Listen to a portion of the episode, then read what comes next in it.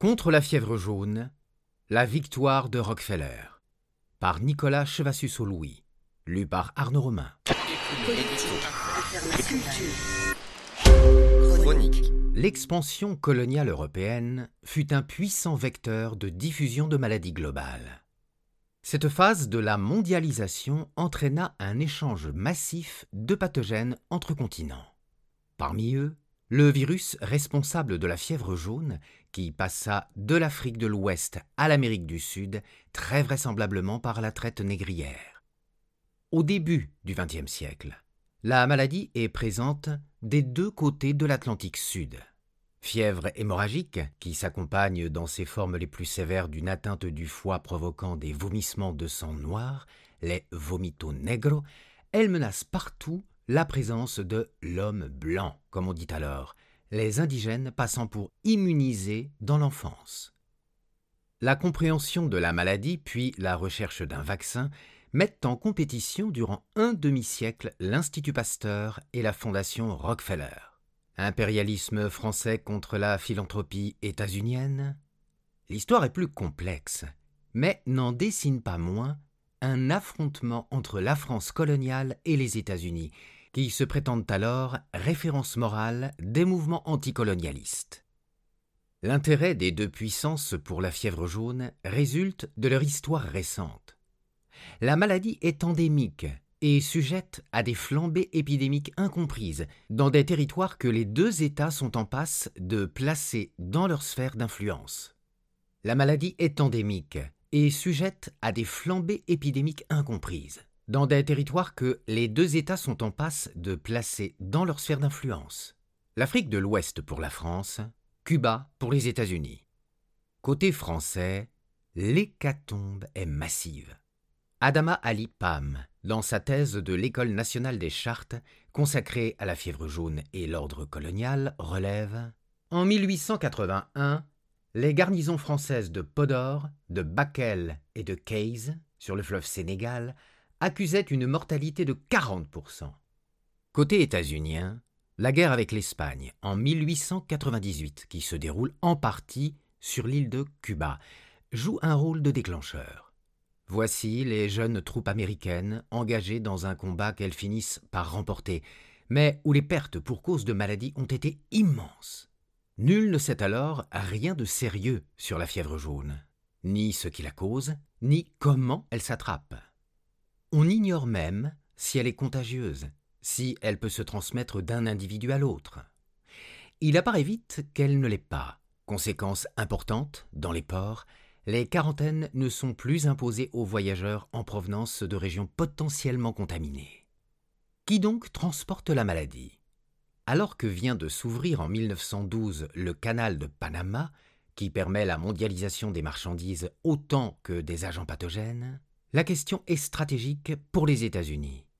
L'Amérique centrale étant vue comme leur arrière-cour, le canal doit être parfaitement sûr, d'un point de vue sanitaire, pour accueillir la navigation mondiale. Or, les ouvriers qui l'ont construit ont été décimés par la maladie. Il y a tout lieu de craindre que les marins des cargos empruntant le canal le soient à leur tour, ce qui pourrait entraîner une expansion planétaire de la maladie. En ce début de XXe siècle, la seule connaissance admise est que la fièvre jaune est transmise par certaines espèces de moustiques et causée par un agent filtrable, un virus, dirait-on aujourd'hui. La maladie marque l'apparition des arthropodes dans la médecine tropicale, relève François Delaporte dans son Histoire de la fièvre jaune.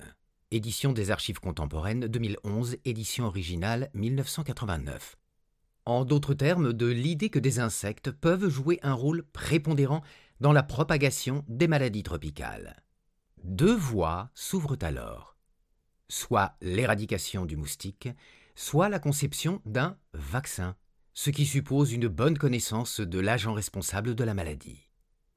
La Première Guerre mondiale impose d'autres priorités, mais la lutte contre la fièvre jaune reprend de plus belle dès le début des années 1920. La richissime fondation Rockefeller, créée en 1913 par le magnat du pétrole américain, et dont les activités visent à promouvoir à travers le monde le progrès scientifique et en particulier la santé publique, choisit d'emblée d'agir sur les deux tableaux, mais pas aux mêmes endroits. Au Brésil, où impérialisme états-unien oblige, la Fondation est comme le fondé de pouvoir du ministère de la Santé, une politique de démoustication est très autoritairement promue par les autorités.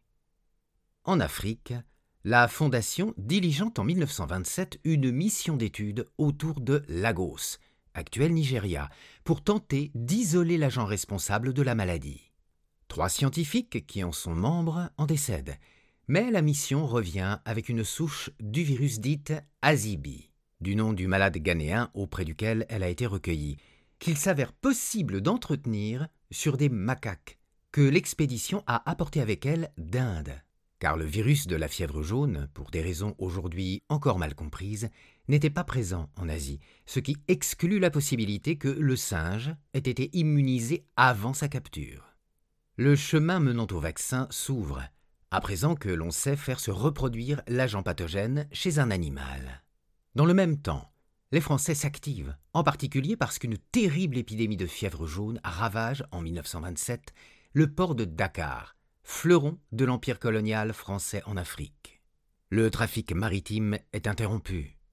C'est par une chaloupe larguée du large que le pasteurien Jean Legret, envoyé par la maison mère parisienne, débarque à Dakar. Il racontera Je vis là ce qu'on ne verra plus jamais, une ville entière paralysée, le port vide de bateaux, les marchandises abandonnées sur les quais, l'angoisse dans les regards et les paroles des habitants, racontera-t-il. Tout en menant une active campagne de démoustication, Legray part à la recherche de l'agent responsable de la maladie. Il parvient, lui aussi, à isoler une souche de virus chez un Libanais nommé Mayali. Azibi et Mayali il importe de nommer les hommes qui souffrirent d'une maladie très douloureuse et dont les souffrances permirent de découvrir les premiers vaccins contre la fièvre jaune. On n'appelle plus aujourd'hui que 17D et souche française les virus cultivés à partir des prélèvements issus de ces patients. Car deux vaccins naissent de ces missions médicales africaines de la fin des années 1920. Peu ou prou, ils reposent sur la même méthode, isoler l'agent infectieux, puis le cultiver chez le singe. L'injecter dans des agents de souris où ses propriétés infectantes s'atténuent, et enfin l'utiliser comme un agent immunisant, autrement dit, comme vaccin. L'idée semble simple, mais sa mise en œuvre est plus difficile. Le virus de la fièvre jaune fait très peur. Dans les laboratoires américains de la Fondation Rockefeller, sa manipulation a causé, en 1931, 32 cas de la maladie dans 8 laboratoires, dont 5 mortels. En France, Émile Roux, qui a succédé à Louis Pasteur à la direction du célèbre institut, met son veto aux travaux sur la fièvre jaune à Paris. Le virus lui semble trop dangereux pour être manipulé dans la capitale. C'est donc à l'Institut Pasteur de Tunis que Jean Legray poursuivra ses travaux conduisant à la mise au point d'un vaccin contre la maladie. À la fin des années 1930, deux vaccins sont donc au point. Sans rentrer dans les détails techniques, celui de la Fondation Rockefeller est sûr, mais difficile à mettre en œuvre. Celui de l'Institut Pasteur a d'indéniables graves effets secondaires, mais il est facile à appliquer. Toute proportion gardée, on croit, en lisant cette histoire, revivre le débat de ce printemps entre le vaccin de Pfizer et celui d'AstraZeneca. Leur diffusion obéit à des logiques qui nous rappellent notre époque.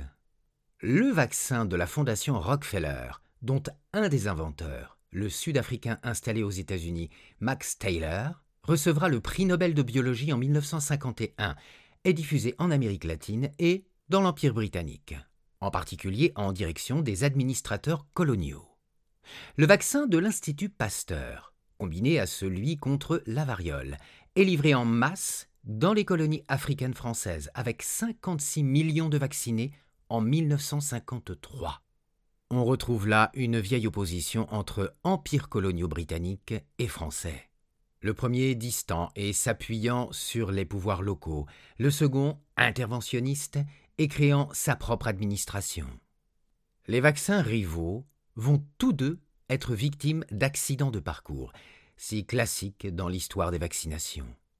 Côté américain, l'armée choisit de faire vacciner contre la fièvre jaune tous ses soldats qui débarqueront en Afrique du Nord en novembre 1942, car la maladie semble aux médecins militaires localement menaçante. 7 millions de soldats reçoivent une injection du vaccin de la Fondation Rockefeller.